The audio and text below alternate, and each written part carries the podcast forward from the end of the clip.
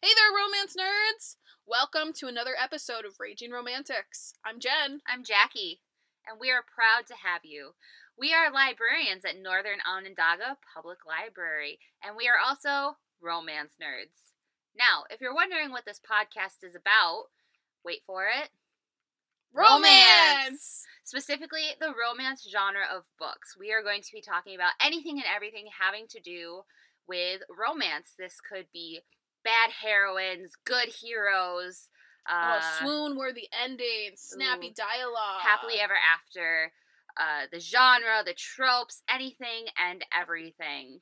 So, with that being said, sometimes our material will be a little too sensitive for younger readers. If you feel the need to wait until they go to bed, we will be here for you. We would also like to issue just a general trigger warning for some of the things that we do talk about.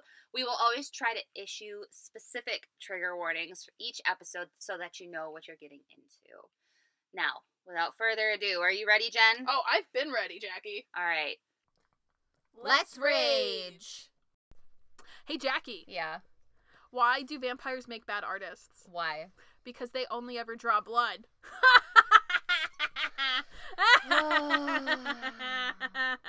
Yeah, that was bad.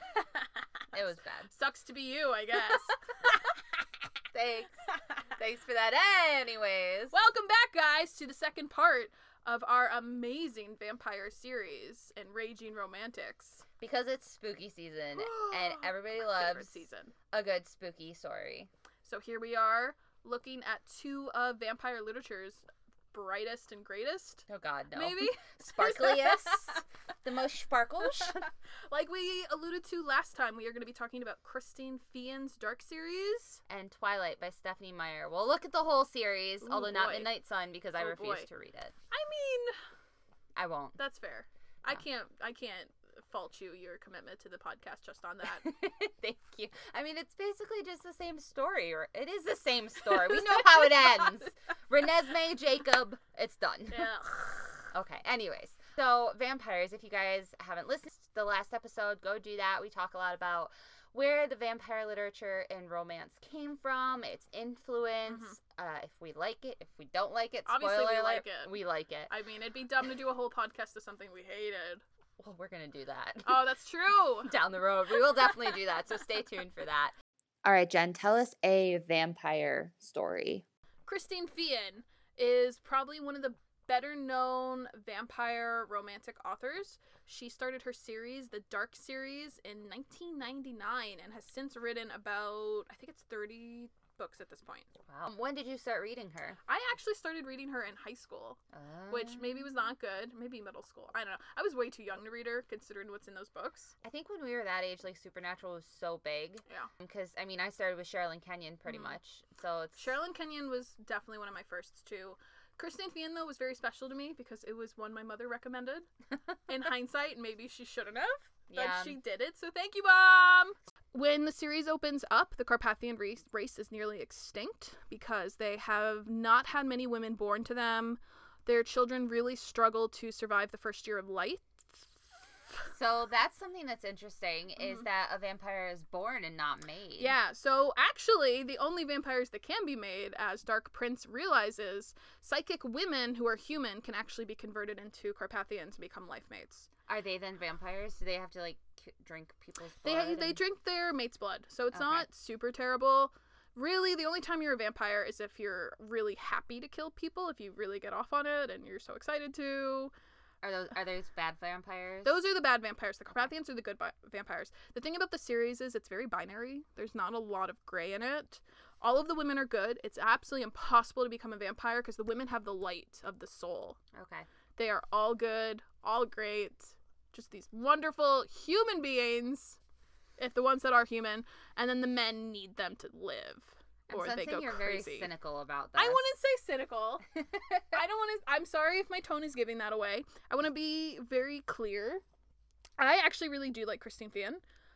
I will on occasion hate read her though, because sometimes there are some things that are a little ridiculous. Such as So- I, I have an example, but you. So in the beginning, I think when the story was more about the Carpathians and the humans coming to compromises and understandings with each other and not really I think it worked for me when it was emotional and when it was about communication and when it was these two very different people the super old fashioned guy who's been al- alive 2,000 years and the modern woman who still wants her independence and how that m- melds together, I think was really interesting to me.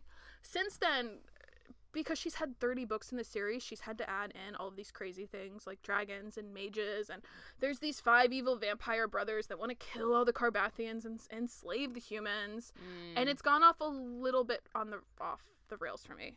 So still, it's the best when we are talking about. Well, you're my life mate. I want to protect you. and the woman has to be like, "Hey, I have a brain and I can think. Just talk to me." I think that's really when I like the series a lot. okay. And I will say, uh, it's a pretty sensual, dark, intense series. It is. Like, it's not a fun series. I don't know about you, but sometimes when I read a really fun book, I get all like, giddy and I Oh, skip yeah. around the house. That's me right like- now with the book I'm reading. I'm like, ah! Lately, though, it's feels like it's been forgotten in favor of these more complicated, elaborate plots. Mm. I don't know if you have a feeling about that. Oh, I've actually read, so I've read something like 23, 25 of her books. You've read two. I've read two. I've You've read, read one of the first and one of the newest. So I'll say it off the bat. Christine Feehan isn't my favorite. Okay. I think a lot of it is because of her writing style and just the way that she writes sequence. The writing is very weird. It Yeah. does feel like it's being told to me as opposed to me seeing it. Yeah. It's very info dumpy. Yes, very much so. So, I mean, the first one I was definitely more into. It felt like there was much more at stake. See, I can do it too. Um, I got felt her. like there I got her, folks. it felt like there was much more that I had to like worry about and Mhm. had to focus on, and I was Yeah. much more invested in the characters. But it was still, like you said, info dumpy, where she was throwing a lot of information at you, and she does a lot of the classic vampire attributes like um super speed, Mhm. super sexy, super old, all the supers, Super rich. super They're rich. rich, which So in the book that I wrote, it was actually really funny. There was a line of the heroine was like, "I, you know, I came from the streets. I have nothing," and the hero is like, "Don't worry, I'm really old. I've got a lot of money." and I was like, "Okay, I did like that. I did like that." So you know, she does a lot of like these classic Mhm. things, but then at the same time, I think the series has just gone on for so long that I feel like, lady, it's time to break. Oh, I don't know if I would agree with that because I still really like the relationship aspect of it. I think Mm. she needs to maybe put a rest to the more elaborate plots. Save that for another series because she has other series where it is very over the top as well. I just I really enjoyed it when it was just these two people figuring out how to live together. I mean, we see this all the time in TV shows. yeah, it just jumped so, the shark. like Supernatural Mhm. or Vampire Diaries, Yeah. all these things where it starts off super simple and everybody gets Yeah. super into it and really invested. And then all of a sudden they have to start throwing all these weird Extra plot things. devices in Mhm. just to kind of keep the story rolling. Yeah. And sometimes it's really good, like Sometimes Supernatural. it. Yeah. It's great. I think one of the coolest aspect of the newer plots is you find out the reason that Carpathians are going extinct is those same Spoilers. Spoiler, if you would like to hear, if you don't want care about hearing. Fast forward a little bit. Fast forward. but the mastered vampires that we've been talking about in Dark Legacy and the newer things, they've actually created these parasites to infect the soil that Carpathian women sleep in. So it infects them, and then that in turn infects the babies when they breastfeed. And it's Yeah. like this weakening agent that slowly kills them off.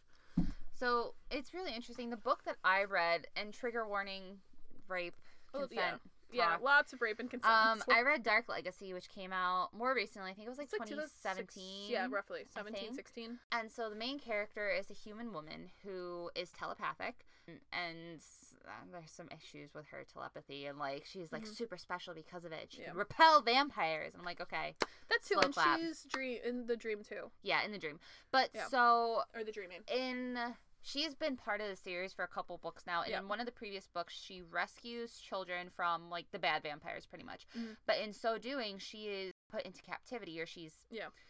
She's held against her will Mhm. and there are these um, vampiric monsters pretty much that have bear-like claws as she describes them and they literally pin her to the ground so that the evil vampire uh v- v- Don't ask me to pronounce it. Valim. Val- it looks like Valium, but without the U.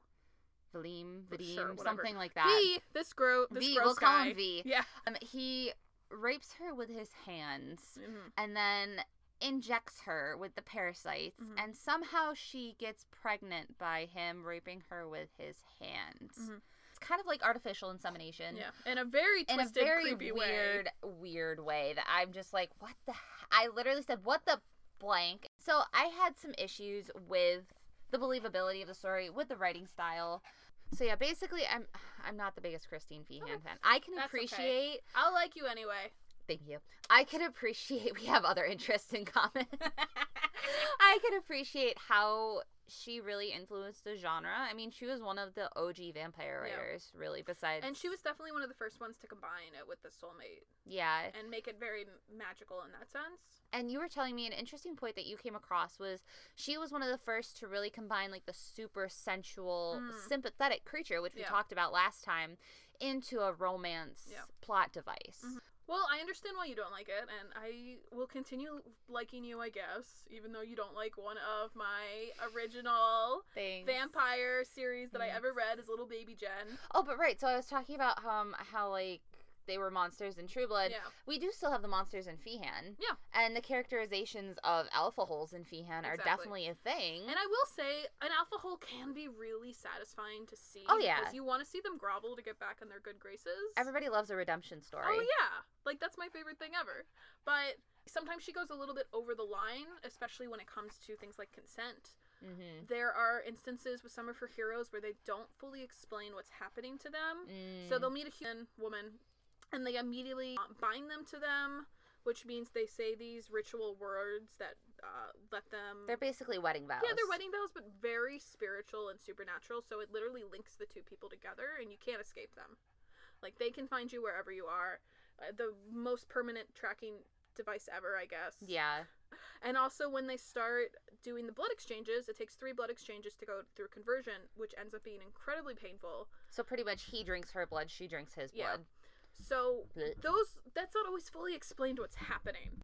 So there would be these scenes of them waking up with no understanding of why they couldn't suddenly eat meat, why they had a sensitivity to the sun, why they felt so depressed and horrible without the the man because of course he is off in the ground and they're living their lives above the ground. And I think that really bothered me Yeah. because it wasn't until the most recent book I read that they that she does a good job acknowledging I think of what the human women are going to lose by Mm. converting. mm-hmm. Like, oh cool, you're going to get this man, yay, life mate, cool, and he's a great guy and he's rich and blah blah blah. power. Yes, money and power, handsome, great sex. But you're also going to lose the son You're also going to see your family and friends die. I think it's going to be really stressful on your brain to see history change personally. Oh yeah. I don't know if you've ever helped a 50 year old with a smartphone. Uh, too many times. you are going to be that 50 year old for the rest of your life if you're an immortal being. It'll Yeah. never stop. And then I just don't want to be around personally for when they put phones in my head. Because you know tech is going that way where it's Yeah. like a part of your body. yeah. Uh, I don't know. There's a lot of sacrifice too with these books. And it bothers me sometimes when the life mates are like, well, you're the other half of my soul. You're going to save me. I love you. We're, let's just go ahead and do it. I, definitely, there are books where it's better than others. But I could tell you too, if I did decide to be a Carpathian, that I am eating a feast the day before. I'm gonna sunbathe. Like I just want some planning. Yeah. You know how much cake I would eat if I knew Oh that was gonna be the last cake, Cake, I ever had. Steak, bacon, hmm wine. But you know, I could see that being a problem with other vampire books aside from Feehan. What really annoys me about Feehan sometimes Rant. rant, just like a little baby rant. I'm a I'm a calm, reasonable person who is very chill. But the first time I actually matched the age of one of Christine Feehan's heroines, so when I when I usually read it, or when I used to read it, I was like, little baby Jen. I didn't know what my early 20s would be like or what I would be like as a person. and then I finally matched the age where she was, I think, 24, and I might actually have been 25. So uh, very close in age though. She was such an old lady. Oh. She was. I mean, not- I'm an old lady at heart. No, I know. There's an old lady at heart, but then there's how you behave and how you act and how you talk. Sometimes I'm in all of those. How often you think about your student loans. all the Like time. this girl was a grad student. You know how often I think about my student loans? If you're a grad student, you're thinking about them constantly. All the time. You're eating ramen because you have to pay student loans. The first thing you think when you get a rich vampire lover, paying everything off. pay my loan.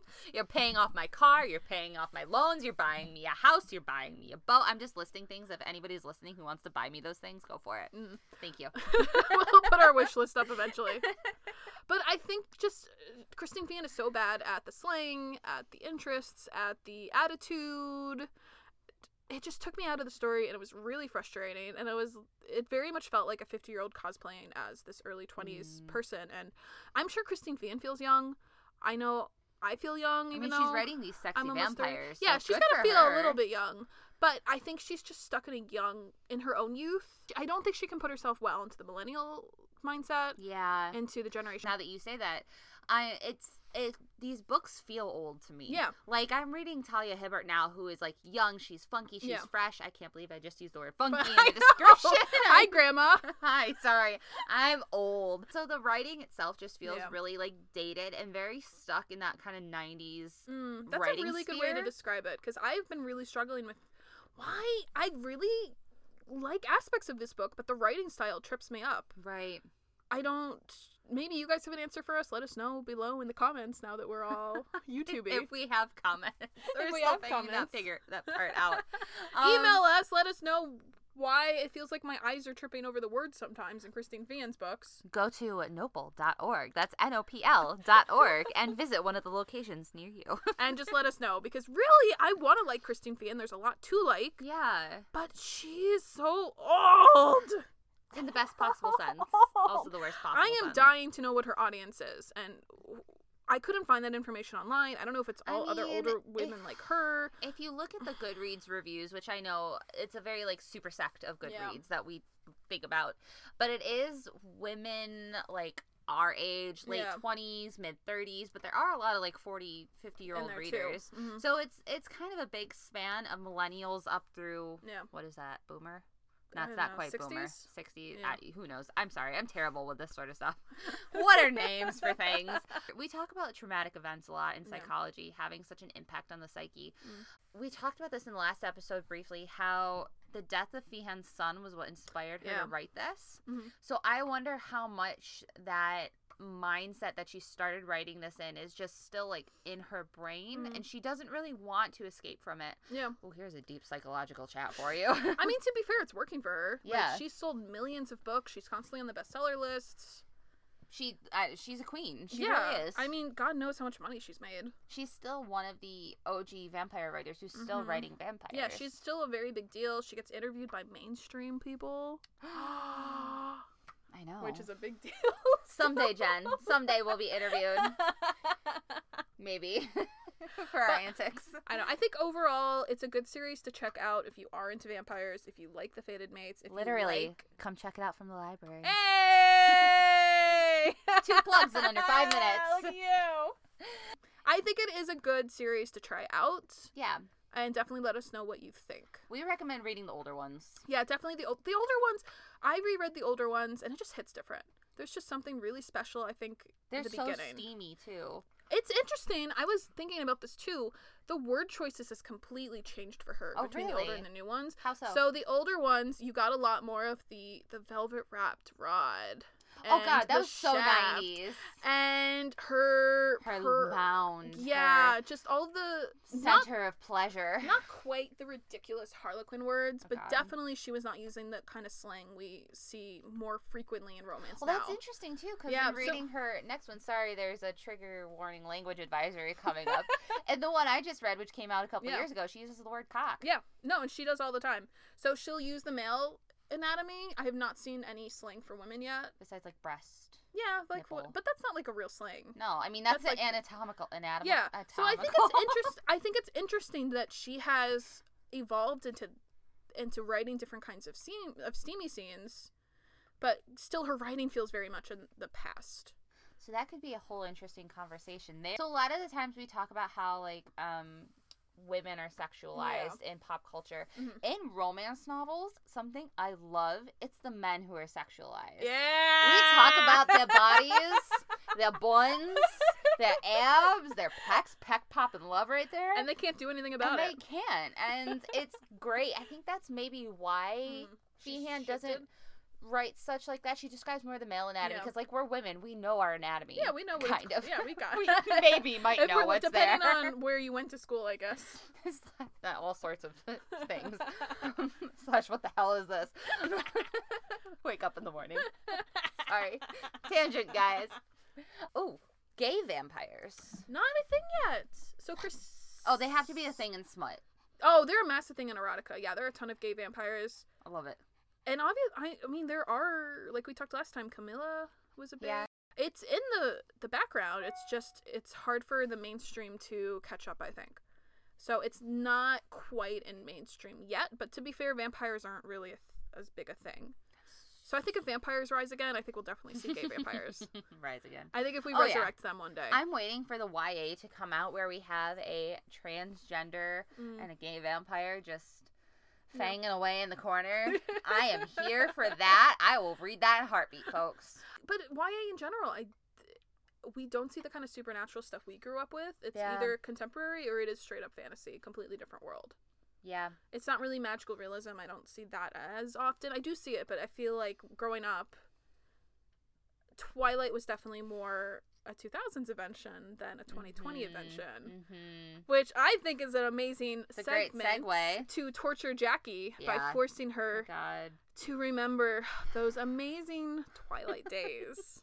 I never want to go back to those days. I mean, yeah, they were the golden years, but so Twilight came out in 2000. We talked about this. 2006. Something like that, yeah. 2006. 2007. 2007. Whatever. So it was right when I was getting into middle school, pretty Mhm. much. And let me just say, Oh, I think Jackie. I was so into Twilight Mhm. because I was not a good looking kid. When I was younger, No! oh my god, it was terrible. Like chipmunk cheeks galore. It was it was bad. And so when I hit puberty, thank God, I turned kind of normal looking. And that was when Twilight came out. So Mm. this is my psychology behind this. So Twilight came out and the main character is she's brunette, Mhm, she's pale, beautiful but doesn't know it. And I was brunette and pale and I really wanted to be beautiful.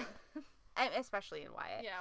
Um, and so it came out, and I was like, I could really reflect or see myself reflected in this main character. Mhm.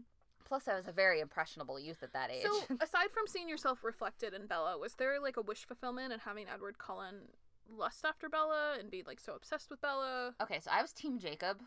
Oh, okay. Well, was there a wish fulfillment and Jacob be- desperately wanted to be your friend? Uh, more than friend, please. Team, I mean Jacob. Mhm. He was smoking oaken man, and I think it was just the dedication factor, the Mhm. loyalty factor, the do anything Yeah. for you. Mm-hmm. And that's very common in Christine Feehan too. It's interesting that that's very much a theme that goes across Yeah. even YA and, and adult. So we'll jump gears here for you folks, the the few folks out there who haven't read Twilight. I'm so you're you're I'm really so jealous. lucky. I just want to know what went right in your life. Like where are you? it. Let us know where you are. So if you've never read Twilight before, Twilight is a young adult YA. We'll call it YA from here on out. Yeah, why. It uh, centers on a family of vampires, the Cullens, who are good. They're vegetarians. They only drink animal blood. And Bella, who is our heroine, beautiful, but she doesn't know it. She's human. Who they don't really talk about like fated life mates, but it Mhm. almost kind of seems that way Yeah. because Edward smells Bella. he smells her. Smells Bella. and I do like this depiction in the start of the Mhm. book. Like he like makes the face because and she's like, Mhm. "Oh my god, do I smell bad?" Yeah. I did love that 'cause part. she smells too good. She smells too good. Mhm. She is just so alluring, and she Mhm. tempts him so much. And that's pretty much the whole series. Is Edward is just so tempted. And I think too, besides the smell, he can't hear her so- her thoughts. Yeah, So I think that's a really big deal in terms of maybe it's not exactly a fated mate, but it is very much Bella is the special one. There is something very uh special. She's special. yeah, she's special. Thank I you. I, mean- could not think of a better adjective, so I'm not special. I'm not special like that. I'm not telepathic at all. I hardly know what I want, let alone other people. of course, we get the whole love triangle because it's a young adult where we have the werewolves who come in. Actually, I feel like that's our natural impulse to be like, it's an adult, blah blah. But wasn't that kind of the first big love triangle YA? That's a very good question. Right? Is that just? I do want to talk about this, and I'm not saying Twilight shouldn't have been vilified, but uh, It So- did a lot of things. It did a lot of things. I don't necessarily. I don't know what point I'm getting, and I'm sorry for interrupting you, but as You're soon as you said it, I was like, you know, they really weren't though. That's like, fair it's a enough. I mean, so obviously everybody, well, not everybody, but a lot of people now hate on Twilight. Yeah. Midnight Sun literally just came out like what a month ago, Yeah. two months ago, um, and I am like, I will not read it, Yeah. etc., etc. I actually did try to read it before she published it officially because Well, she's yeah, it was been like working on on this. Wattpad or something. No, it wasn't even that. She had started this years and years ago, this project, but it got leaked. Yeah. So she got really mad and just put it on her website what was done. So I read like the first six chapters or something of it, and it really did not thrill me. It Yeah. wasn't anything. and that's the thing. I think is It wasn't anything groundbreaking. it was groundbreaking when it came out. Mhm. Um, And I think outside of True Blood, it was the first big like universe of creatures interacting with the human world. Okay. Uh, Correct me if I'm wrong. Mm. I mean, so I can't really think of vampire stories that Well, Underworld. with werewolves. Underworld. Yeah. Oh, that's true. Mhm. But I will say Underworld's not as big as Twilight. No. I think Twilight had something about it that made it so interesting to a larger group of people so it could be mainstream It and brought then it had all of the stuff in it that made it that made people hate it. Yeah. Now we hate it. Yeah. Back then, everybody's like, "Oh my god, I love this so much." I don't know. I saw both though, and especially because teen girls loved it. Yeah. So there was a lot of like, is this hell? Is this safe? Is it dangerous? Are these girls stupid? No. We're just reading books. I mean, yes, a well-read woman is extremely dangerous because we know a lot of Bella stuff. could have learned how to say no though. yeah, exactly. Edward didn't. So sorry for interrupting your thought, but I think that's something we want to explore a little bit more of. Why people hate came to hate it. Yeah, I think. I think we need to talk about what Twilight did. Yeah. So what did Twilight do? Twilight, as much as we want to hate on it now, it did a lot of stuff in both YA and in mainstream media. Mhm. So in YA, it was really kind of the first Giant vampire thing that happened, paranormal, huge paranormal. Would you series. argue too that it's probably one of the first giant mainstream YA things too? Harry Potter, But that's not really YA. That's middle school. which is YA? Yeah, I, YA is more teenagers though. We could argue this till we're blue in the That's face. fair. That okay. The middle school YA thing is kind of like a librarian argument. It's a that very people heated don't argument. care about. All the normal people are like, we don't care. Get to the sparkly part. I also think that it introduced the love triangle really yeah. well and in an interesting kind of new argument. I can't think of any YA that I read before this in this case. It's tough. I was. I was so young. So you're like two years younger than me. So I guess I would have been in. I probably would have been in high school. So if it's 2006, I would have been 13. Yeah, I would. I graduated 2009 from high school, so I guess I was 15, right? Yeah, so you would have been like 8th, ninth grade, Yeah. something like that. I'm trying to do and math. you know, I did read a lot. I just think it. It's so curious looking back because the only reason I ever picked Twilight up was my teen librarian recommended it to me. hmm And then you hated it. Eventually, it took a minute though. So I will It's so fully say. I was a twihard. Okay. I went to the midnight premiere of Breaking Dawn Part 2. Like Mhm. I was there. yeah. I imagined myself as Renesmee in Jacob's arms. I was all for it, man. I didn't go that far. I did like it. I owned the books. I definitely remember actually binge reading the Twilight series. Oh, yeah. Uh, when I was getting ready to graduate because I had all this free time in between graduation practice. It wasn't until practice. later that I was rethinking it and I was like, was this actually good? Like, what did I like about this? And I think you do get caught up in Bella feeling like you and the love aspect of it and So here's something I liked yeah. is that they took it and made it a movie that was just as successful as the book. Mhm. Um, maybe even more so Okay. because it was a movie. And really, the only time I'd ever seen this with books that I liked was Harry Potter. Okay. And the first one was really good, and Yeah. actually was really true. And I think when they went to the male director, though, it got a little. Well, yeah, because mm, yeah, suck. but- yeah, they st- should have stuck with the first director. Um, I mean, so the book movie is never as good as the book. We all know Mhm. this. But Unless what the movie Sparks. did was it really introduced it to an audience that didn't necessarily want to read the book because they're like, "Ew, vampire book. Why would I want to Yeah. read that?" And then they see the movie and they're like, "Oh, this is actually kind of interesting." And then they go read the book and it kind of it opens up a discussion of audience, I guess you could say. Let me break in because I just read this really interesting article that talked about how one of the things Twilight was really good at was creating this. I loved this term, this cultural citizenship. Ooh, that's a good one. And they meant it in a way that pretty instantly, maybe it took a little bit, but pretty instantly, people self divided into people that either loved Twilight Mhm. or they hated Twilight. And it wasn't just that your opinions of Twilight could be lukewarm. You were very one or the other in a camp. Yeah. so enough. then I thought that was just a really interesting take on it and it it does remind me of what it was like to be like, "Oh yeah, I'm team Edward." And being Yeah. really excited about that and then cuz I was in both camps. I really liked Twilight and then I really hated Twilight. Oh yeah. And I got a lot of enjoyment out of being in either camp. Yeah. Of like really loving Twilight or really bashing Twilight like we are right I mean, now. you kind of see the same thing with Harry Potter houses. Mm. Like, I'm a Gryffindor. I'm a Slytherin. Oh. Yeah. I think it's kind of natural that we not sort each other. Maybe We that? totally do, especially in high school and middle Yeah. school. All those raging hormones are going Mhm. around, and everybody's trying to find out what clique they're in, who their friend Mhm. group is, where they themselves want to be. Yeah, that's a good point. And I think that by us being able to polarize ourselves into Team Edward, Team Jacob, Mhm. Gryffindor, Slytherin, uh, Hate Twilight. Love yeah, Twilight. Exactly. Being able to really like identify ourselves that way gave us something to Bond us over. yeah bond and to us talk over, about and identify ourselves Mhm. with. Like I don't love Twilight. I'm way smarter than those people. I'm gonna go sit with those people in the back of the Mhm. room and read To Yeah. Kill a Mockingbird. or oh no, I love Team Jacob because I'm not into people who watch you sleep. You know, it like I think you it was definitely an easy way of not only bonding with other people but judging other people. oh yeah, No matter what camp you were in. that's interesting. Yeah. Yeah. I wonder if that is really one of the massive appeals that we've kind of missed about Twilight. Is it simple enough that we could impart all of these ideas that we already have about each other in a platform that doesn't matter? That's interesting. You know, we, it's not Republican or Democrat. Yeah, this isn't it's going to decide the fate of the Vampire world. Vampire werewolf. I mean, it will decide the fate of the world. It's true. Vampires fighting vampires. It's true. In the Killing last off battle. all the humans. and Jane and Mhm. I don't know where I want to go with that conversation, but that's a very good point. Thank you. I try Yeah. really hard. That's what we want to do with this podcast. Bring in more conversations like this. So something else that's always interesting to talk about, and that I mean, it's getting up brought brought up more and more Mhm. these days, is Stephenie Meyer's Mormon affiliations. Oh yeah, because it's Mormon fan fiction. Yeah, basically. I mean, it's also classic fiction. Yeah. Fan fiction. Wuthering Heights and I Pride mean, and Prejudice. Oh, that's true. It's fan fiction of fan fiction, and then fan fiction has been written of it that has also been Fifty Shades of Grey. into original thing. So it's kind of just come full circle. Maybe it's a snake eating itself. Oh, Has the it come full circle? Yeah. I don't know.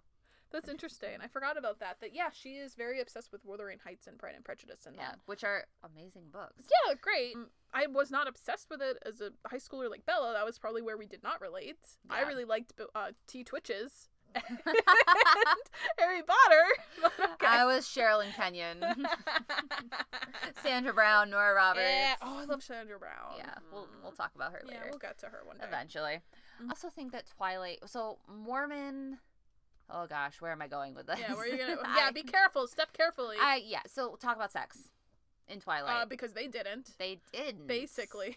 they so something that I find really interesting now is this conversation of morality Mhm. amongst vampires and especially in Edward. Yeah. You really see it. Um he is continuously tempted. It's almost like an Eve situation. Mhm. So Bella is Eve where she just continually keeps tempting Edward and she, he, she's like, "No, I want to be a vampire. I want to sleep with you. I want to kiss you. I Mhm. want to all I this sort be of with stuff." you. And he's like, "I can't.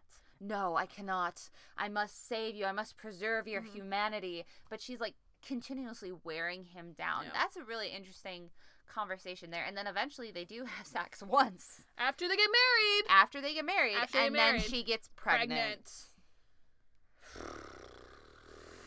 And then Renesmee happened. Oh God, that was the whole thing. I mean, so it's interesting going back to our Christine Feehan discussion too about Mhm. vampires being born, not made. Yeah. Most vampiric literature, you will see they are made. They are not born. There is, I think, there's a few exceptions, like the how do you pronounce them? The Dhampir from? Russia. Yeah, Yeah. where they're the half vampire, half human. Sometimes they do go off and hunt. Sometimes they become crazy Oh, and evil. They like Nephilim. Depends. Yeah. Yeah, a little bit. It depends on the story and where what region it's coming from. But for the most part, yeah, you get turned by a vampire before you die, or you're an evil person who turns into one when you die. hmm Uh, it's very death related. I mean, in Twilight too, the majority of them are made. Yeah. Um, at uh, Well, all Carlisle. of them, right? Because Renez, whatever. Oh, is- she's like the only. She, Yeah, no, there's one born- other. Oh. There's one other like her. Oh yeah, because there's that short story. Yeah. Yeah. So there's like a spin-off series story thing. whatever.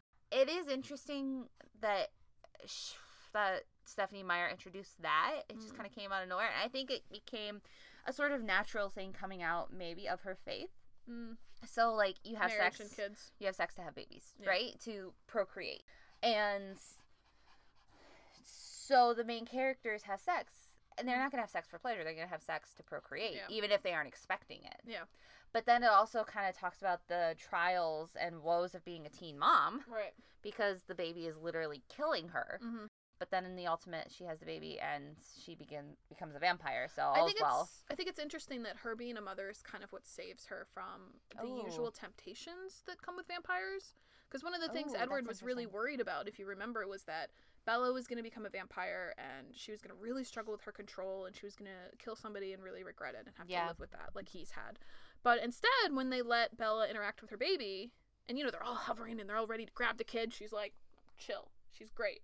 Yeah. It, she never, from what I remember, it never seemed like she dealt with cravings the way Edward is constantly like, I'm a monster. I constantly want to drink you dry. Do the Carpathians deal really strongly with cravings? Yes. They do. And that's actually the point because the only temptation a Carpathian male has when they haven't found their life mate, they've been over 200 years, they've lost all color, they've lost all hope, they have that constant temptation that they know if they kill when they're drinking, they'll feel something. Mm. Uh, the fear too will add all these endorphins in their victim's bloodstream. They'll feel something. They'll taste something. Oh. It's gonna be the only sensation they'll ever have.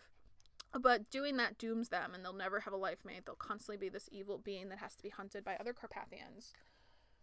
It's interesting that yeah, vampires are always focused around cravings and wanting what you can't have, what you shouldn't have, and hating yourself for it. Like I, it's rare in vampire fiction you see a healthy vampire. yeah. Maybe now You see a lot of crazy ones now. a too. lot of crazy I love ones. those stories. The crazy ones. I've seen a lot where maybe they're kind of like normal, I guess, in if it's a bigger universe, but there hasn't really been a struggler one like Edward, if that makes sense, or like since Bill. Yeah. Well, especially not since Twilight and Yeah. True Blood came Mhm. out.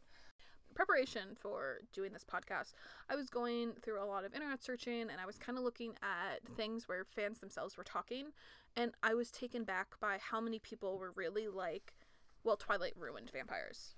Like we're Mm. not gonna have another vampire because Edward Cullen and Stephenie Meyer just made them soft and gross and annoying and sparkly, and people aren't scared of vampires anymore.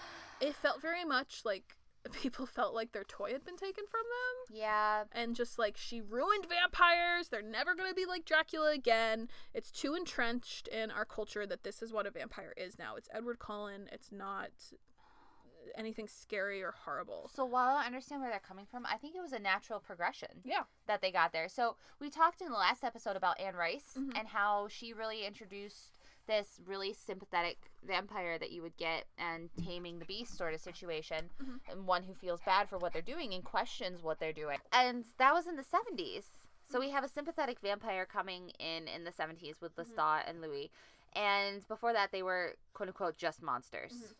sure fine whatever. And then christine feehan as we said earlier in this episode started really linking the two the sympathy and the romance Mhm. and these kind of more moralistic Yeah. creatures With I think they're changing morals in our own society. and I think it was only Yeah. so long before we saw a vampire in YA. And in YA, you Mhm. don't want to see monsters as Yeah. heroes. You want to see redeemable characters. And so that's where you get Edward. I think it's more that we ask why more often today. Because if you think about the original vampires, they were very much vehicles for what the like older people didn't ex- understand. yeah, science. And I think today it's more.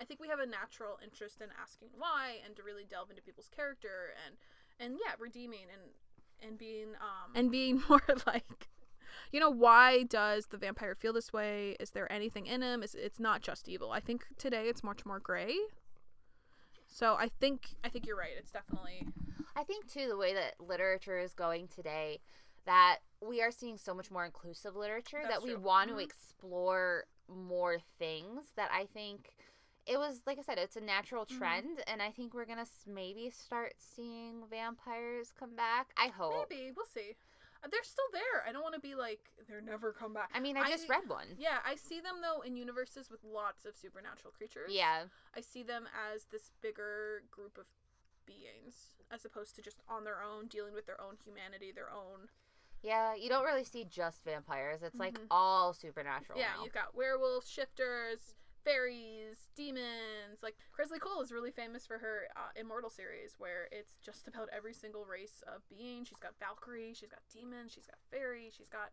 lots of really cool things. And I think too that we talk about how these universes just keep getting bigger and bigger and Mhm. bigger. Where I think the Sookie Stackhouse series, so Charlaine Harris, Mhm. she started that way. Yeah. She introduced right off the bat. She's like, there's fairies, there's vampires, Mhm. there's werewolves, there's like all these creatures. And they're And they're all smoking hot. Yeah, everybody's Oh, yeah. banging Yeah, everybody. you're right. That's more important. They all live in Louisiana. Louisiana. As much as we like to complain about how series are getting bigger and they're getting way too complex. Yeah. I think it gives more readership. And. I think it gives somebody something to look forward to. So like if I don't necessarily want to read a vampire story, I can skip ahead five books. yeah, to the, va- the Because werewolf. a lot of these too, I mean, Sookie Stackhouse not so much, Twilight not so Mhm. much, but like uh, Feehan, Mhm. you can read them totally out of order. Yeah, it's a little confusing. I think that's why there's so much info dumping. Yeah. But you know, you just focus on the couple instead of the weird plot that's going on around them of the vampire splinter in her ribs, which was a weird thing or a real thing.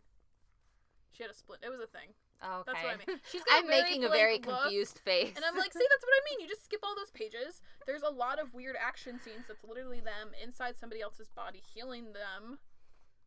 so that's something too. I think that men we we talked in the last episode, I think, I don't remember anymore, about how more men are reading. Yeah. I romance in general. think vampiric romance would be something that men would really get into. Okay. because there's a lot more fight scenes. There's Mhm. a lot. There are a lot more fight scenes. There's a lot more blood.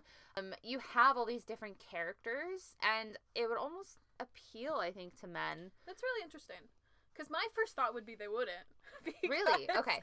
I because of the things we talked about about how it's written for a female gaze And they're sexualizing. the yeah. predators and sexualizing the men so they're strong and rich and Oh. fabulous and maybe the, the guys would be emasculated by that maybe See, but in the Christine Feehan I Mhm. read, she doesn't really tame him. that's true Uh, they compromise I think Yeah. and maybe that's really what we need we need Yeah. more compromise but so I think we're both right in a way yeah. so hey if you're a guy listening to this hello thank you and Who are you? Are you single? how much vampire do you read What else do you read? Sorry, I'll stop now. Okay. So that's something else too. A lot of people talk about how inappropriate it is Mm. for younger readers to read vampires because they are very Mm-hmm. sexual creatures. and how many think pieces did we see about the dangers of twilight on Yeah. young teenage girls And I mean, I mentioned in the last episode you didn't have any idea of this how um vampiric biting is like just metaphor yeah, for forgot penetration. About that. I mean, it makes a lot of sense when you say it out loud. yeah. I'm like, oh, And I mean, get if you think when we were teenagers, like hickeys were a big deal. you okay over there? yeah, it was just too, it was too funny. chortling too hard in the corner. And I, I think it is. They are very sexual. They are very like. We do often see, even if it's not explicitly stated, the idea of a life mate with Mhm. vampires. Like this vampire has lived for centuries, and then Mhm. he finds you, and he's like all into you. Mhm. They're You're all into you. special. You're special. One powerful being is all Bless your heart. into you. I don't think it's. Da- I mean, I'm obviously gonna not say I don't Yeah. think it's dangerous, or I am obviously gonna say I don't think it's dangerous. But I, first off, people who say that you need to read a book. More often. you need to I read would- more books. I think people don't give enough benefit of the doubt to teenage girls or women Yeah. in general. I mean, it this Twilight is not their only influence. I think if it's something If Twilight is their only influence, Then then, we have more to talk about. then you can be worried if that's literally all they're obsessed with. But you know, teenage girls have friends, they have parents, they have family, they have other interests, they have other shows. This is not the sole uh, com- foundation of their. They aren't living in a microcosm. Exactly. Yeah, they've got all these other things interacting and influ- influencing them. I think they'll take out of Twilight what's useful to them, if there is anything negative they take out of that, I hope there's somebody in their lives that can kind of be like, you know, Edward Cullen is not like The best. the best example. No. But hold on to how you feel and look for that, maybe. Yeah. Or, you know, find somebody who is either the opposite of Edward or maybe the good things that he does do. so and here's the thing too is that. Twilight can totally be a gateway drug. Yeah. to put it in a bad term. that too, yeah. Um. So I mean, after Vam or after uh, Twilight came out, Mhm. We saw Vampire Diaries. We Yeah. saw the Fallen series, which is all about fallen angels. But it's Twilight. And yeah, it's Angels, pretty much, especially the movie. It's just, Yeah. it's just Twilight. Mhm. But there were all these different series that had some pretty really good characters in them and Mhm. some really good arcs that I think you can easily make your way to Mhm. from from Twilight. Yeah. I think people are just paranoid. I think a lot of people don't have much faith in teenage girls. I definitely did not go out and find an Edward Cullen when I liked Twilight. First of all, there is no teenage boy who's like Edward Cullen in real life. definitely not. I think that alone is a safety measure. Yeah. And there's other things in the books. I mean, as much as there was all that awful romance stuff and there was a lot of awful romance stuff, I do think it was a good example of Jacob really being there for his friend. And it was a good talk of consent too. Yeah.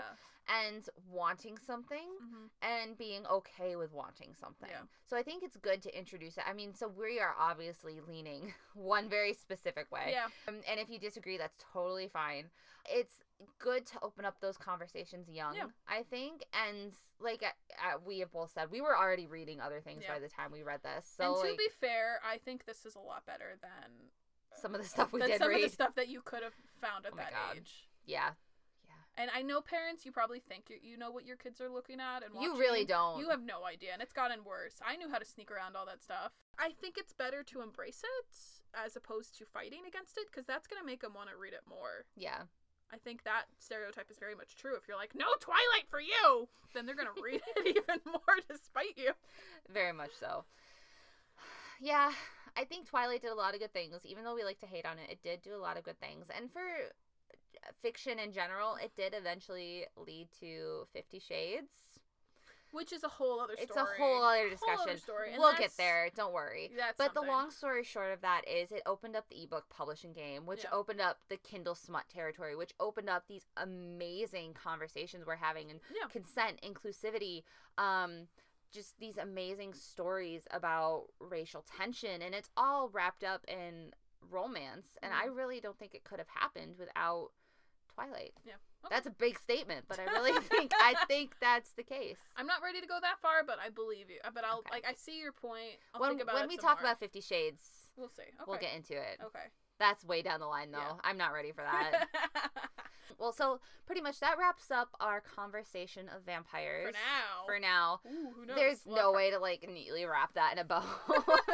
There's a lot to talk about that, a lot to unpack. Mhm. But for now, that's what we have. Thanks for listening to us blather on. What are we talking about next month, Jen? Oh, we're talking about something really exciting. Oh. Maybe not exciting. I'm excited to talk about it because it's really bugging me now Okay. that I've noticed it. Okay. We are gonna look at age differences in romance Ooh. because it's something that is occurring to me. The older I get, the more I look at the stuff. There is They're all younger than they're us. all younger than us. and the men are all older than us. yeah, there's a big thing of heroines being in their early 20s, Teenagers. basically, or the and the men being like let's say early 30s, 35, sometimes even up to 40s. And I think it's a very interesting phenomenon because it's not just Kindle smut. I'm seeing it. I'm seeing bigger gaps actually in Kindle smut, especially if we look at classic romance. very much mainstream. Yeah. And then of course you have the opposite side of it where older women, younger men is hardly it's like non-existent. It's non-existent. It exists in erotica, or it exists in really creepy fiction where it's his teacher, Yeah. and that's very illegal. It's not romantic. No, that's No. pedophilia, people. No. So we're gonna do things a little different next month. If you're interested in listening to us, the first one we're gonna be talking about older men um, and fiction and comparing fiction and that. The second one we're gonna be talking about older women. So Mm-hmm. So- definitely stay tuned for that. Thanks, guys. I hope this podcast didn't suck. Great way to end it. All right, Nice. keep raging on. Bye, guys.